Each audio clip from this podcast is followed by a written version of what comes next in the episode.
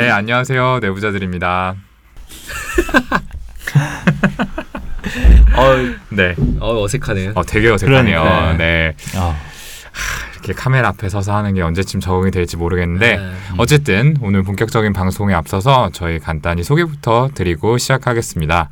저는 이 방송의 사회자 맡고 있는 정신건강의학과 전문의 오동훈이고요. 네, 안녕하세요. 저는 김지용입니다. 네, 안녕하세요. 저는 윤희우입니다. 네, 안녕하세요. 허규형입니다.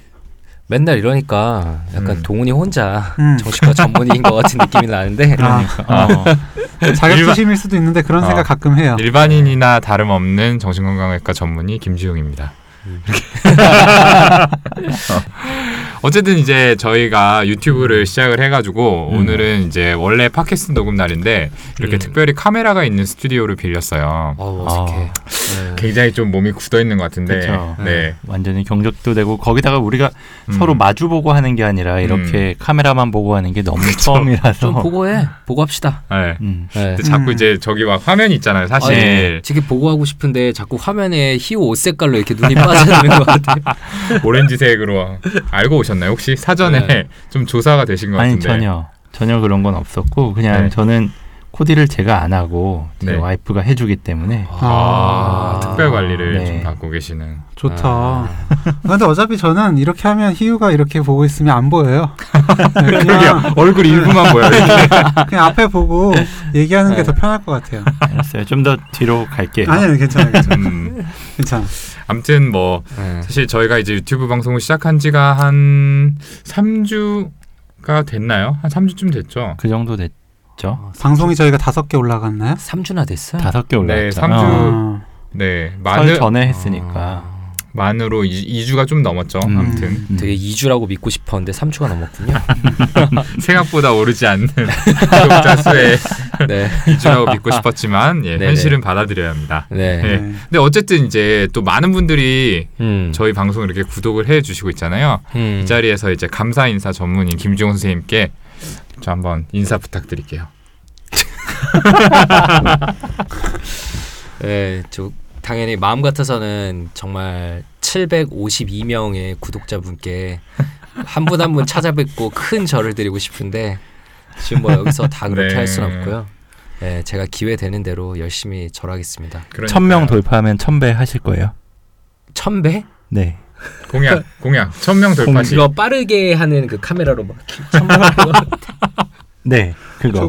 이게 뒤에서는 동 트고 있고 집에서 밤에 시작해가지고.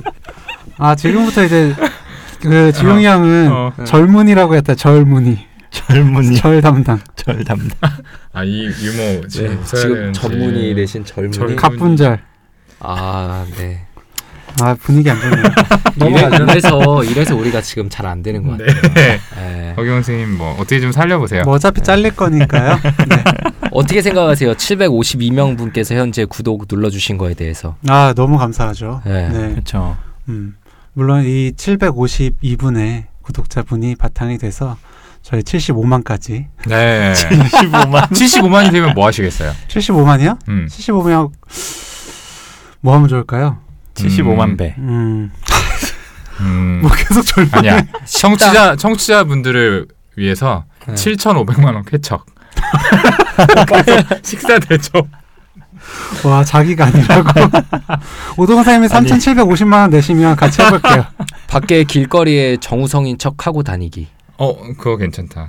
그럼 그때는 대리남님도 같이. 먼저 정우성입니다. 이렇게 가지고. 여기 사당역 되게 번화했던데 이렇게 하시면 돼요. 제가 정우성인데요. 네. 괜히 찍고. 네.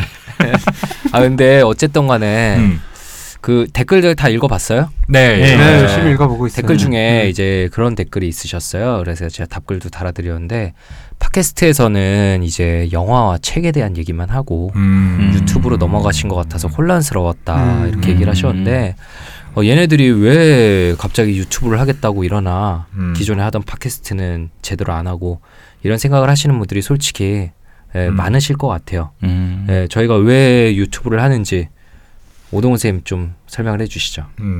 네, 역시 이제 이런 것들은 제가 잘 설명을 하니까 네. 농담이고요. 근데 어쨌든 팟캐스트로도 정말 많은 분들이 네. 들어주시지만 또 유튜브가 사실은 지금은 무시할 수 없는 넘버원 플랫폼이잖아요. 그렇죠. 정말 주변에 안 하시는 분들이 없더라고요. 근데 저희가 당초에 방송을 만든 취지 자체가 어쨌든 정신과에 대해서 잘 모르는 부분들, 잘못 알려진 부분들을 좀 바로잡고 널리 알리자는 데 저희 방송에 취지가 있었기 때문에 아무래도 조금 더 파급력이 큰 매체도 같이 병행을 하면 좋겠다라는 생각에 유튜브를 시작을 하게 됐고요. 그러니까 저희가 오늘 녹음하는 게 유튜브로도 나갈 거지만 이 내용을 팟캐스트로도 동시에 올리려고 해요. 그래서 그런 스튜디오를 찾아서 오게 됐고요. 네. 저희가 지금까지 유튜브로 올렸던 동영상들이 사실 기존에 팟캐스트 하던 거랑 내용이 좀 다르고 짧고 좀 뭐라고 할까 약간 가볍고 자극적인 소재들이 있어가지고 쟤네도 왜 저러나 아마 이렇게 생각하실 수도 있을 것 같은데 제 생각에는 어쨌든 그래요. 아마 저희 멤버들 공통의 생각일 거고 좀 그런 소재들도 통해서 기존에 정신과에 관심이 없던 분들도 최대한 끌어모아야 가끔씩 저희가 진지한 말들 그리고 정말 중요한 정보들 이런 것들을 썰을 풀어도 조금 더 많은 분들이 찾아주시지 않을까 하는 생각에 예, 네. 기존과는 약간 다른 모습을 좀 보일 수밖에 없을 것 같습니다. 네. 그리고 아직은 굉장히 초반이라 저희가 여러 가지를 또 시도해 볼 예정이니까 네. 네, 그 피드백 뭐 생각하시는 것들 있으시면 댓글로 많이 남겨주시면 감사하겠습니다. 네. 네, 이렇게 유튜브 채널도 뚫고 인스타그램 계정도 뚫었죠. 네. 네. 뇌부자들이라고 검색하시면은 지금 아마 그 팔로워 수가 한 69명 있던 걸로. 70명 됐습니다. 저랑 경쟁적으로 들어가시는 건데. 좀 전에 69명이었는데 제가 그런 거 약간 예민하거든요. 그래서 저희가 이것저것 지금 벌리는 것들이 많은데 솔직히 에너지가 굉장히 많이 들어요. 근데 당연히 저희가 기대한 것만큼 이렇게 성과물이 쉽게 나오지는 않는지라 다들 조금씩 지쳐가고 있는 것도 사실이거든요. 좀 기존 청취자분들께서 약간만 힘을 실어주셨으면 정말 감사하겠습니다. 네, 이미 많은 힘을 또 저희한테 주시고 있기는 한데요. 네, 그래도 이제 조금 더 저희가 한 걸음 앞으로 나갈 수 있도록 파이팅을 전해주시면 감사하겠습니다. 이제 본격적인 방송 시작해 볼 텐데요. 자, 오늘 방송의 주제는 다들 한 번쯤 들어보셨을 질환인 ADHD인데요. 이 새해가 되고 또 봄이 다가오면서 많은 분들이 아마 신년 계획으로 내가 이번에는 공부를 좀 해보겠다. 뭐 비단 시험 준비를 하는 분들은 말할 것도 없을 거고요. 그런 분들이 아니더라도 뭐 책을 많이 읽겠다. 아니면 평소에 그냥 관심 있었던 분야, 영어 공부라든지 이런 것들을 해보겠다라는 말씀들을 많이 하세요. 그런데 그 과정에 공부에 집중이 잘 안 된다. 라고 하면서 이렇게 병원에 찾아오시거나 저희에게 문의를 해주시는 분들이 많이 계시죠. 맞아요. 특히 이제 새로 시험 공부나 뭐 이런 거 하기 시작하는 시즌이 되잖아요. 근데 얼마 전에 저희가 방송 유튜브에서도 스카이캐슬 얘기를 잠깐 했었는데 그 드라마가 끝났는데 뭐 드라마의 그 주제랑은 별개로 뭐 공부 잘하는 법, 뭐 코디네이터를 구하러 다닌다, 뭐 이런 기사도 본 적이 있고, 아니면은 공부를 잘하게 되는 약이 있다더라, 뭐 이런 얘기도 듣고서는 뭐 문의해 주시는 분들도 많아요. 뭐 실제로 뭐 누구는 먹었는데 성적이 굉장히 올랐다더라 그러면서 그런 게 있다면서요 하고 물어보시고, 그렇죠. 어쨌든 이제 ADHD라는 거는 사실 원래 소아 질환이거든요. 어릴 때부터 생기는 건데 요즘 워낙 대세 유명한 거는 이제 성인 ADHD잖아요. 발음도 이상하네. ADHD. 네, 성인 ADHD. 되게 어렵네요. 여러 가지 이제 언론에 워낙 많이 노출되다 보니까 환자분들이 종종 찾아오세요. 나도 ADHD인 것 같다. 라고 오시는데 그래서 특히나 아까 말한 것처럼 이렇게 연초에 그런 분들이 더 찾아오셔서 그거에 대해서 저희가 좀 어떤 경우 진짜 성인 ADHD를 의심할 수 있는지 그리고 어떻게 진단하는지 어떻게 치료하는지 이런 거에 대해서 좀 개괄적으로 얘기를 해보려고 하고요. 예전에 저희가 이거 방송할 때는 소아정신과 이제 전문의인 손인정 선생님께서 함께 했었는데요. 오늘은 소아정신과 전문의 꿈나무인 오동훈 선생님께서 정말 가감 없이 자세하게 설명해 주실 예정입니다. 됐고요. 어쨌든 근데 뭐 어렸을 때 허술한 모습 보일 때 너 ADHD 아니냐 이런 식으로 농담도 많이 하고 했는데 실제로 다들 좀 어떠셨어요? 어렸을 때 좀 내가 돌이켜 봤을 때 그런 문제가 있었던 것 같다. 이런 생각을 해보신 적은 없으세요? 네, 지금도 사실 좀 그럴 때가 많아서 좀 정신이 없죠. 네, 그럴 때도 있는데 학창 시절에는 정말로 초등학교 한 3학년 때부터였나? 네, 그때 주의가 산만하다. 네, 뭐 굉장히 활동량이 많다. 네, 이런 얘기들을 학생 기록부에 선생님들이 써주셨었어요. 그러니까 굉장히 성실하고 모범적이나 네, 주의가 산만함 네, 이렇게. 그런 거 약간 이제 보통 선생님들이 뒤에 있는 진짜 얘기 하려고 처음에 좋은 말 그렇죠. 밑밥 까신 거죠. 그러니까 저의 핵심은 주의가 산만했던 거죠. 아 근데 사실 그러네요. 저도 지금 이거 오늘 이렇게 보이는 걸로 저희끼리 찍으니까 네네. 바로 규영이 걱정이 제일 먼저 되더라고요. 아 이거 녹음 끝날 때까지 규영이가 어떻게 핸드폰 게임 안 하고 버티지? 지금 아래에는 안 그래도 올라와 있어요. 손 움직이시는 것 같은데요? 아, 지금 좀 힘들지 않아요?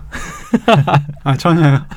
저는 ADHD의 가능성이 있을 뿐 네. 네. 중독은 아닙니다. 네. 아니 뭐 중독이라는 게 아니고 근데 저도 이제 뭐 들어요. 이제 같이 저희 병원에 일하는 의사도 저한테 맨날 너 ADHD인 것 같다 확실히. 그 몇 달 전에 학회를 간 일이 있었어요. 주말에 이제 학회를 갔는데 일요일에 아침부터 하는 학회였어요. 서울 시내 호텔에서 가가지고 우리 병원 선생님도 있고 그 손인정 선생님도 있고 막 여러 명이서 이제 모여가지고 이제 뭐 학회 얘기 강의도 듣고 우리끼리 떠들기도 하고 이러다가 이제 나갈 때 꼭 출석 체크를 하고 나가야지 시간 체크가 되잖아요. 그걸 안 하고 가면 사실 그날 완전 삽질한 게 되는 거거든요. 그 소중한 시간을 내어와가지고 사실 학회 간다 그랬을 때 이제 벌써 와이프 눈빛 변하고 애들이 아빠 이러는데 그거 나오면은 사실 엄청 마음의 짐을 가지고 온 건데 그래서 이제 딱 있다가 제가 나가야 될 시간이 됐어요. 도중에 그래서 애들한테 야 간다 이러고 가는데 저희 병원 선생님이 저 오빠 아무래도 저거 안 찍고 나갈 것 같다고 출석 체크를 해야 되죠. 네, 바코드로. 그러면서 이제 저한테 미리 찍고 나가라고 그 바로 직전까지도 얘기를 해줬거든요. 그러니까 손인정 선생님께서 아, 무슨 소리야 설마 그걸 안 찍고 나가 이랬는데 역시나 제가 안 찍고 나갔어요. 막 혼자서 진짜 이불 킥하고 시간 다 날렸구나 돈 날리고 이러면서 굉장히 괴로워했던 기억이 있는데 저도 그래서 진짜 이거 내가 혹시 성인 ADHD인가? 이런 의심을 스스로도 자주 하거든요. 근데 생각해보면 저는 어릴 때 집중력이 되게 좋았어요. 되게 좋았고. 그래요? 굉장히 산만과는 거리가 먼 정말 모범적이고 조용하고 착한 아이였기 때문에 이게 성인기에 발생한 질환이겠구나 생각을 하고 있고요. 뭐 지금 시기에 근데 사실 퇴행성 뇌질환이 올 시기도 아닌데 왜 이렇게 집중력이 떨어질까? 이거는 저도 좀 걱정되는 거긴 해요. 네, 최근에 MRI 좀 찍고 계시잖아요. 이유가 다 있어요. 근데 방금 되게 없는데. 중요한 얘기를 했어요. 어쨌든 이 성인 ADHD라는 이름을 달고 있지만 이건 이제 소아기부터 발병을 했다라는 에비던스가 있어야지 진단을 내릴 수가 있어요. 근데 방금 또 김종훈 선생님의 모습을 보시면 알 수 있듯이 과거의 자기 모습은 되게 괜찮았다, 별 문제 없었다라고 이렇게 미화하는 경우가 많거든요. 그래서 저희들이 진단을 낼 때 원칙적으로 생활기록부 같이 좀 객관적으로 묘사가 되어 있는 자료들을 가져오도록 해요. 그럼 이제 나이가 들어서 주의력 문제가 생긴 경우 이럴 때는 좀 어떤 질환들을 의심을 해볼 수가 있을까요? 뭐 아무래도 우울증이나 불안장애가 있을 때 깜빡깜빡하는 게 집중의 어려움이 아예 우울증의 진단 기준에 들어있기도 하잖아요. 그렇죠. 네. 당연히 그렇고 특히 또 번아웃 번아웃 신드롬일 때 깜빡깜빡하고 기억력 나빠진 것 같다 호소하시는 분들이 정말 많으시니까 저한테 사실 성인 ADHD인 것 같다라고 오시는 분들 보면 그런 경우가 더 많아요. 실제로 로딩이 너무 많아서 그냥 이제 마치 컴퓨터가 버벅거리는 것처럼 뇌도 깜빡깜빡하는 경우가 더 많더라고요.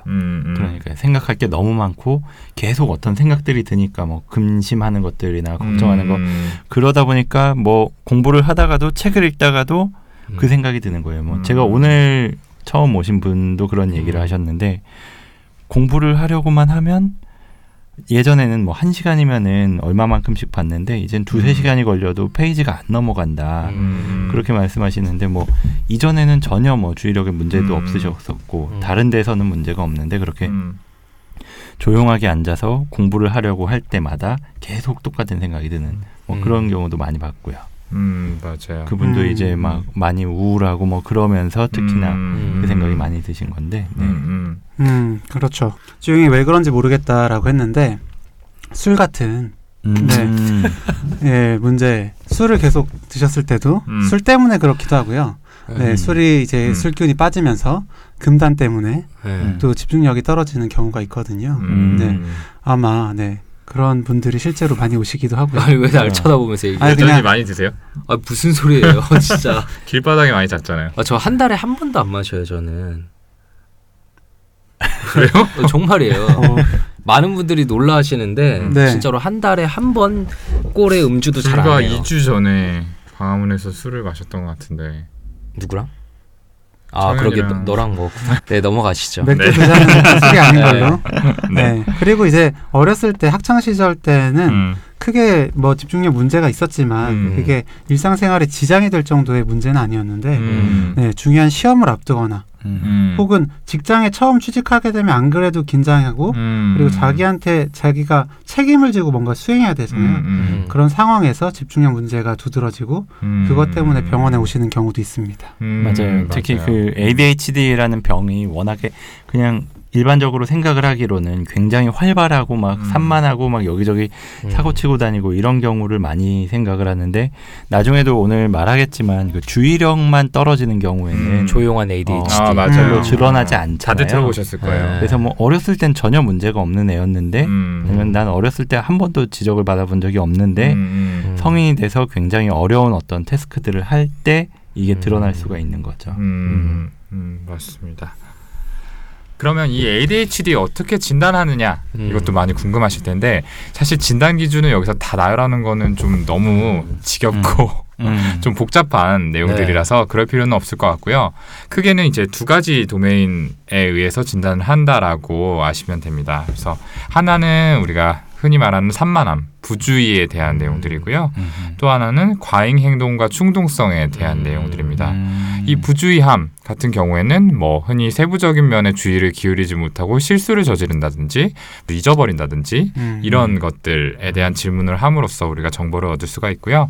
그리고 과잉 행동, 충동성 같은 경우에는 뭐 한자리에 앉아있는데 왜 잠시도 가만히 있지 못하고 뭔가를 만지든지 손발을 꼼지락거린다든지 이런 행동을 하는 경우 그리고 뭐 선생님이 이제 학교에서 질문을 했을 때 뭐 다 듣지도 않고 무조건 손들어서 저요 제가 말할게요 하고 물어보면 모르고 그러니까 그런 것들 있잖아요. 네. 그리고 뭐 이렇게 얘기를 할 때 그거 나도 알아 하면서 이제 끼어드는 친구들이 있는데 그런 경우에 이제 충동성과 과잉행동적인 측면이 있다 이렇게 이야기를 할 수 있는 거죠. 네. 근데 어릴 때 우산 안 잃어버린 친구 있어요?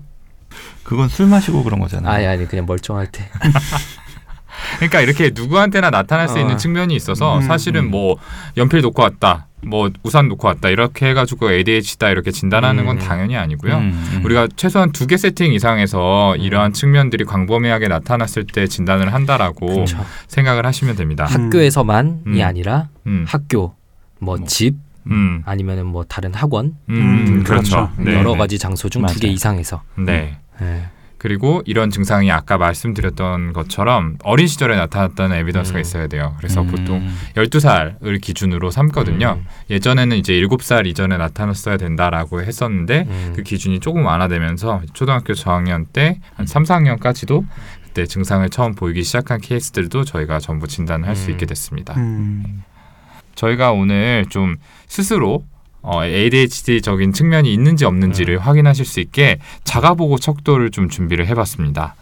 이 질문들을 한번 들어보시고 최근 6개월 정도 내가 어떻게 느꼈는지 어떻게 행동했는지를 표현을 하면 돼요. 그래서 뭐 전혀 그렇지 않다부터 매우 자주 그렇다 이렇게 디테일하게 있는데 그냥 본인이 자주 그렇다 싶으면은 그게 맞다라고 생각하시면 될 것 같고요.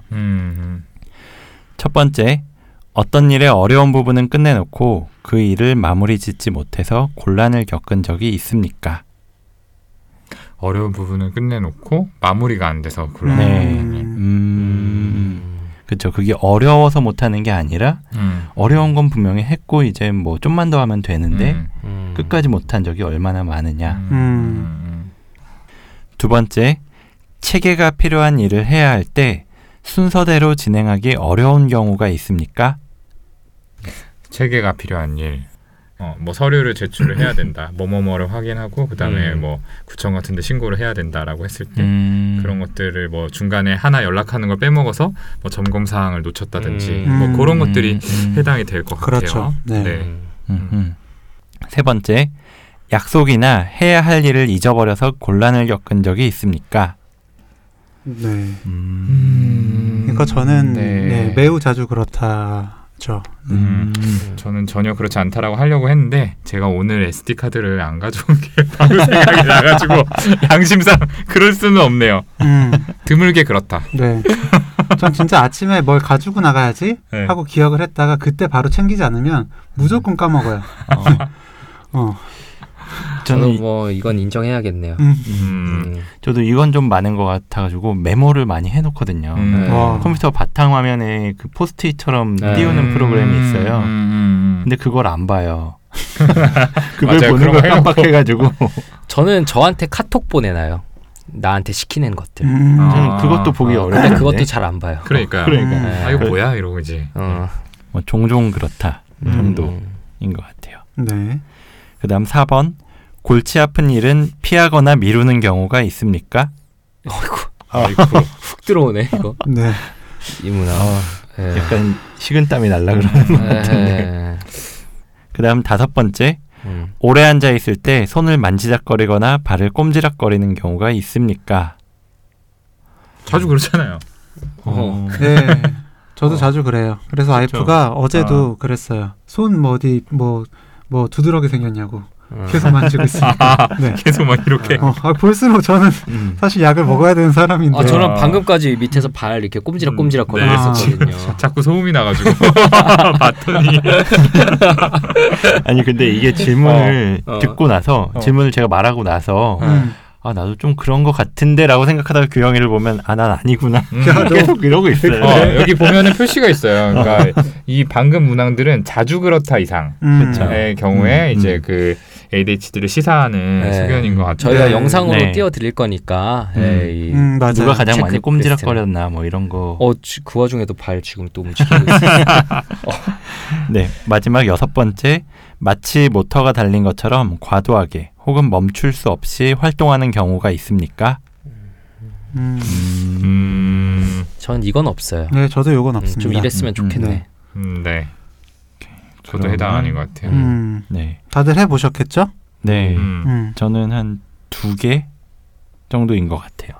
저는 하나 아니면 없는 것 같아요. 네, 저는 4가지. 네. 4개밖에 안 돼요? 4개면 진단할 수 있잖아요. 4개부터. 아니, 6개 아니에요? 네, 아니에요. 저는 3개예요, 솔직히. 지금 거기 맞춘 것 같은데?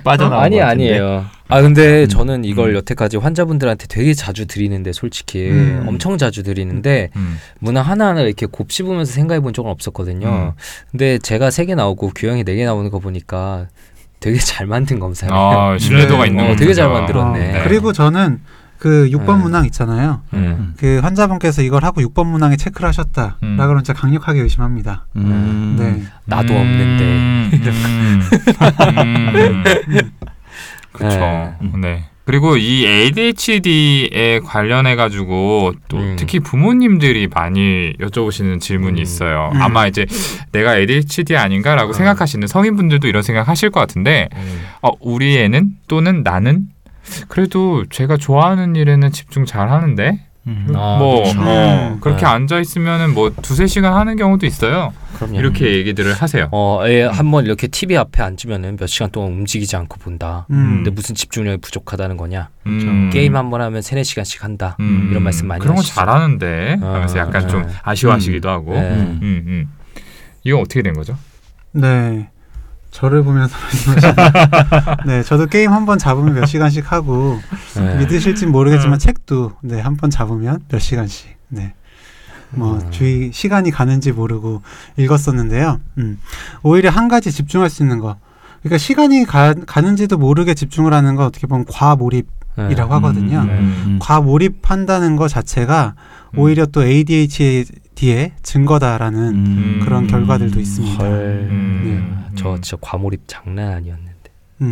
그리고 아마 오동훈 선생님이 최근에 이런 쪽 공부를 하셨기 때문에 잘 아실 텐데 ADHD더라도 집중을 잘할 수 있는 그런 상황들이 있잖아요. 네, 맞아요. 네. 이를테면 방금 말한 것처럼 아이들이 좀 흥미를 느끼는 상황. 이거는 뭐 이럴 때 집중을 잘한다라고 해서 ADHD가 아니다라고 말할 수 있는 건 아니고요. 네. 또 대표적인 게 낯선 사람이랑 있을 때, 또 낯선 상황에 있을 때 이런 경우에도 상대적으로는 좀 그 산만한 모습이 줄어들고 집중을 잘 할 수가 있어요. 그래서 우리가 이제 진료실에서 사실 아이들을 보게 되잖아요. 근데 이 진료실이 아이들한테는 어쨌든 처음 오는 공간이고 약간은 긴장한 그런 경우가 많단 말이죠. 들어오면서. 근데 이런 상황에서는 사실 아주 두드러진 문제가 아니라면은 마스킹이 될 가능성이 높아요. 그래서 꼭 이제 실제로 집에서는 어떤지 이제 학교에서는 어떤지 이런 일상적인 공간에서 어떤지 그 모습들을 꼭 살펴봐야 되고요. 이런 이제 히스토리 테이킹을 잘 해가지고 저희가 판단을 해야 되는 거죠. 되게 또, 어려운 얘기 영어 말을 막 써가면서 하시는데 또 대학병원 일하는 교수라서 그래요. 또 몸에 제가 학교에서 배운 게 이런 거. 네. 근데 반면에 이제 그렇게 낯선 상황에서도 문제가 생긴다. 낯선 상황에서도 애가 아랑곳하지 않고 너무 돌아다니고 너무 산만하고 이런 문제들이 드러난다라고 하면 아 얘는 이제 100%구나 이렇게 좀 생각을 할 수 있는 그런 측면이 있는 거죠. 네. 네. 아까 이제 저희가 ADHD 진단 기준을 말씀드리면서 부주의하고 과잉행동 충동성 이렇게 두 가지 도메인으로 나눌 수 있다는 말씀을 드렸었는데 이제 그 증상 설명들이 조금 애들에 맞춰져 있었잖아요. 그래서 실제적으로 이 성인 ADHD라고 부를 수 있는 분들한테는 어떤 형태로 증상들이 나오는지 그것들도 좀 설명을 드리면 좋을 것 같아요. 그러니까 주의력 집중장애가 성인에서는 대표적이다. 네, 그러니까 그런 게 어떻게 드러나는지 그거를 말해달라고요. 아, 제가 잠깐 놓쳤어요. 네. 다음에 방송 때는 꼭 콘서타 54mm 정도 복용하고 아, 요즘 체중이 늘었으니까 72mm 정도 복용하고 오겠습니다. 네, 아무튼 설명 좀 해주세요. 누가 성인에서의 어떤 드러나는 형태들. 아무튼 지용이 형 말한 대로 주의력 결핍 증상이 가장 많죠. 주의력 결핍 중에서도 가장 많이 말씀하시는 게 워낙 성인이다 보니까 아무래도 직장을 다니시는 분들이 많아요. 그래서 직장 상사가 뭔가를 지시를 했는데 그거를 깜빡하거나 실수하거나 뭐 이런 경우 그게 많은 것 같고요. 뭐 해야 할 일 자주 잊는다, 잊어버린다 이런 것도 많이 얘기했고 뭐 일을 시작하거나 아니면은 끝맺음 하는 게 어렵다. 아니면은 자꾸 지각을 하고 시한을 넘긴다. 그리고 시간 관리나 계획을 세우질 못하고 막 일단 되는 대로 한다. 그러다가 잘 못하고 뭐 이런 경우들이 있죠. 네, 네. 방금 희유가 얘기한 것 중에 진짜 첫 번째 그 다른 사람이 얘기한 걸 자꾸 놓치세요. 맞아요. 그리고 그 말 자체에도 집중을 못 하시거든요. 그래서 사실은 무슨 말인지 잘 모르는데 모른다고 하면 안 될 것 같으니까 일단 네 알겠습니다 한 다음에 네 맞아요. 굉장히 힘들어하시죠. 맞아요. 네, 이런 일들이 많습니다. 네, 저한테 오늘 처음 진료 제가 여기 오기 전에 마지막 진료 보고 온 분도 강하게 성인 ADHD 의심되는 분이었는데 이제 직장에서 너 이거 A를 해라 이러면 예 이러고 B를 해서 항상 문제가 생기고 본인은 분명히 A라고 말한 것 같았는데 상대방은 또 항상 이제 또 B로 이해하고 제대로 미스커뮤니케이션이 많아져가지고 네, 그것 때문에 회사에서 너 좀 이상한 애인 것 같다 막 이렇게 스트레스 받아 오셨거든요. 아이고. 그렇죠. 그게 또 직장에서뿐만 아니라 아니면 다른 인간관계에서도 뭐 가족이나 아니면은 친구나 뭐 연인이나 이런 관계에서도 많이 일어나고요. 아 그리고 이제 성인에서 주로 남아있는 건 이제 주의력 집중 문제고 이제 과잉행동과 충동성은 주로 없어진다라고 얘기를 했지만 간혹가다 남아있는 분들도 당연히 있으시죠.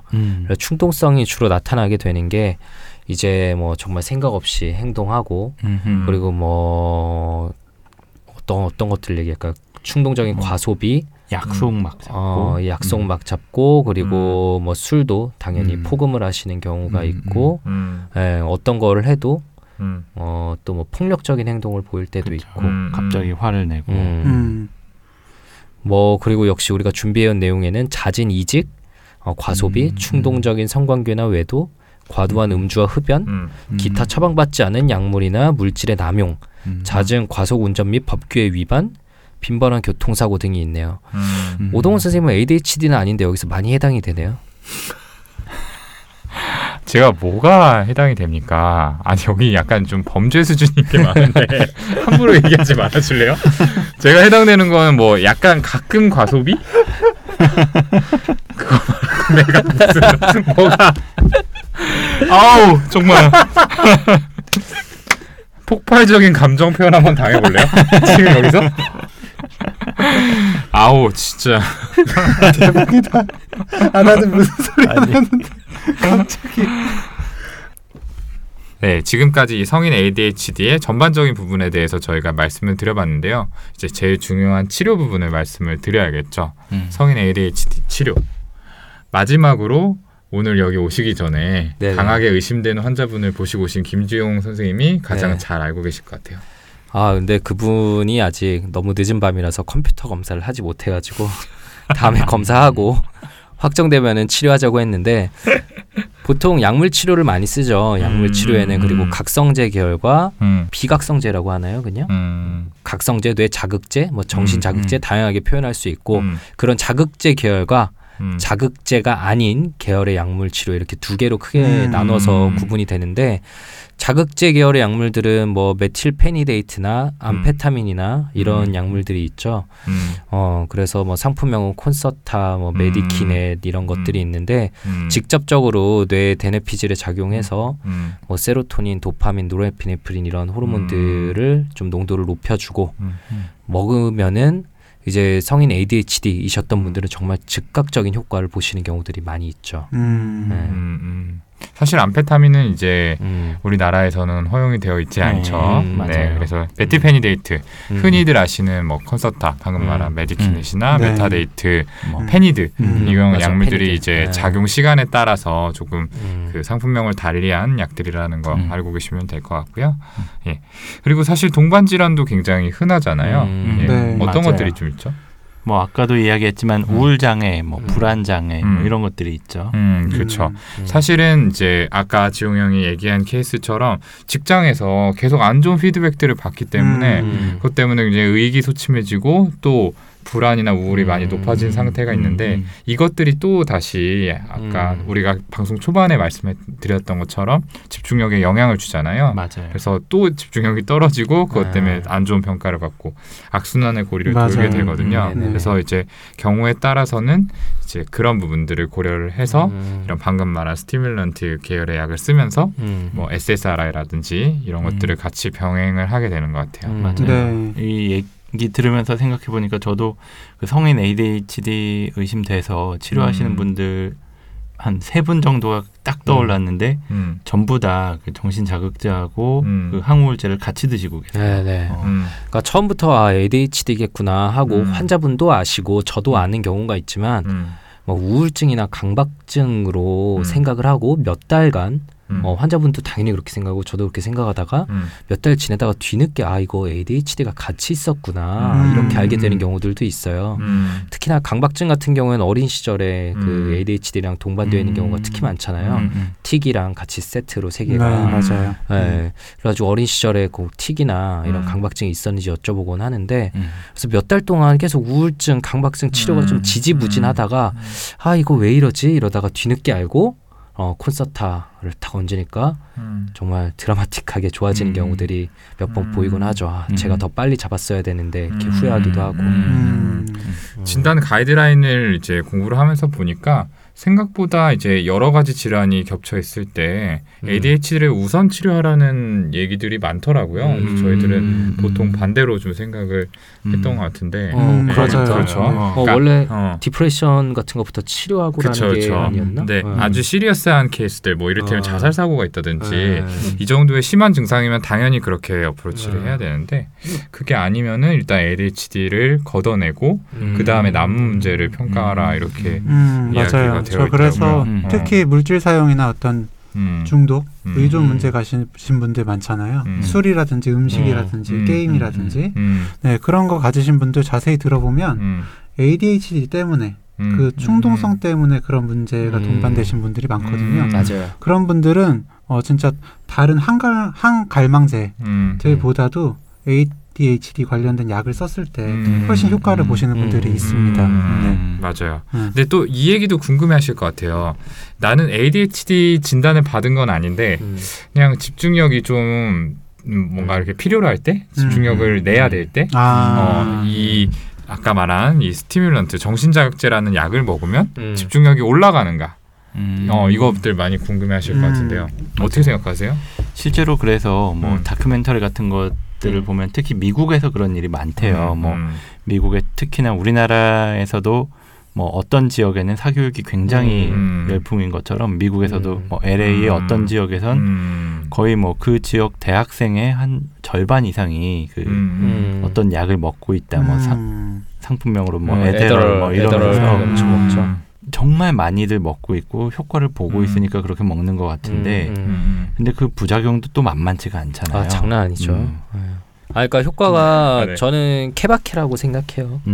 예, 근데 당연히 ADHD 환자분들에서도 그러니까 일반인분들보다 더 높은 확률로 더 높은 확률로 효과를 보고 더 높은 확률로 부작용을 피해가잖아요.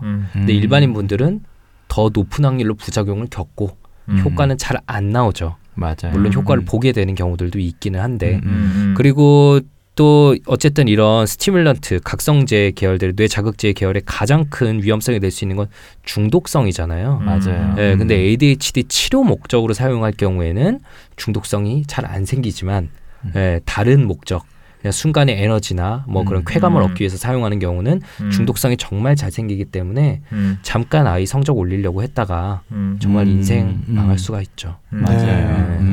흔한 부작용들로는 어떤 것들이 있을까요? 아무래도 가장 흔한 거는 식욕저하, 그러니까 입맛이 떨어지는 거랑 잠이 안 오는 불면, 심기양진 이런 것들 그런 것들이 있는데 그 부작용들 하나하나가 다 생각해보면 공부에 지장을 주는 것들이에요. 잠 못 자고 못 먹고 가슴 두근거리면 공부를 어떻게 하나요? 네, 그러니까 약을 쓸 때 분명히 조심해서 사용을 해야겠죠. 좋습니다.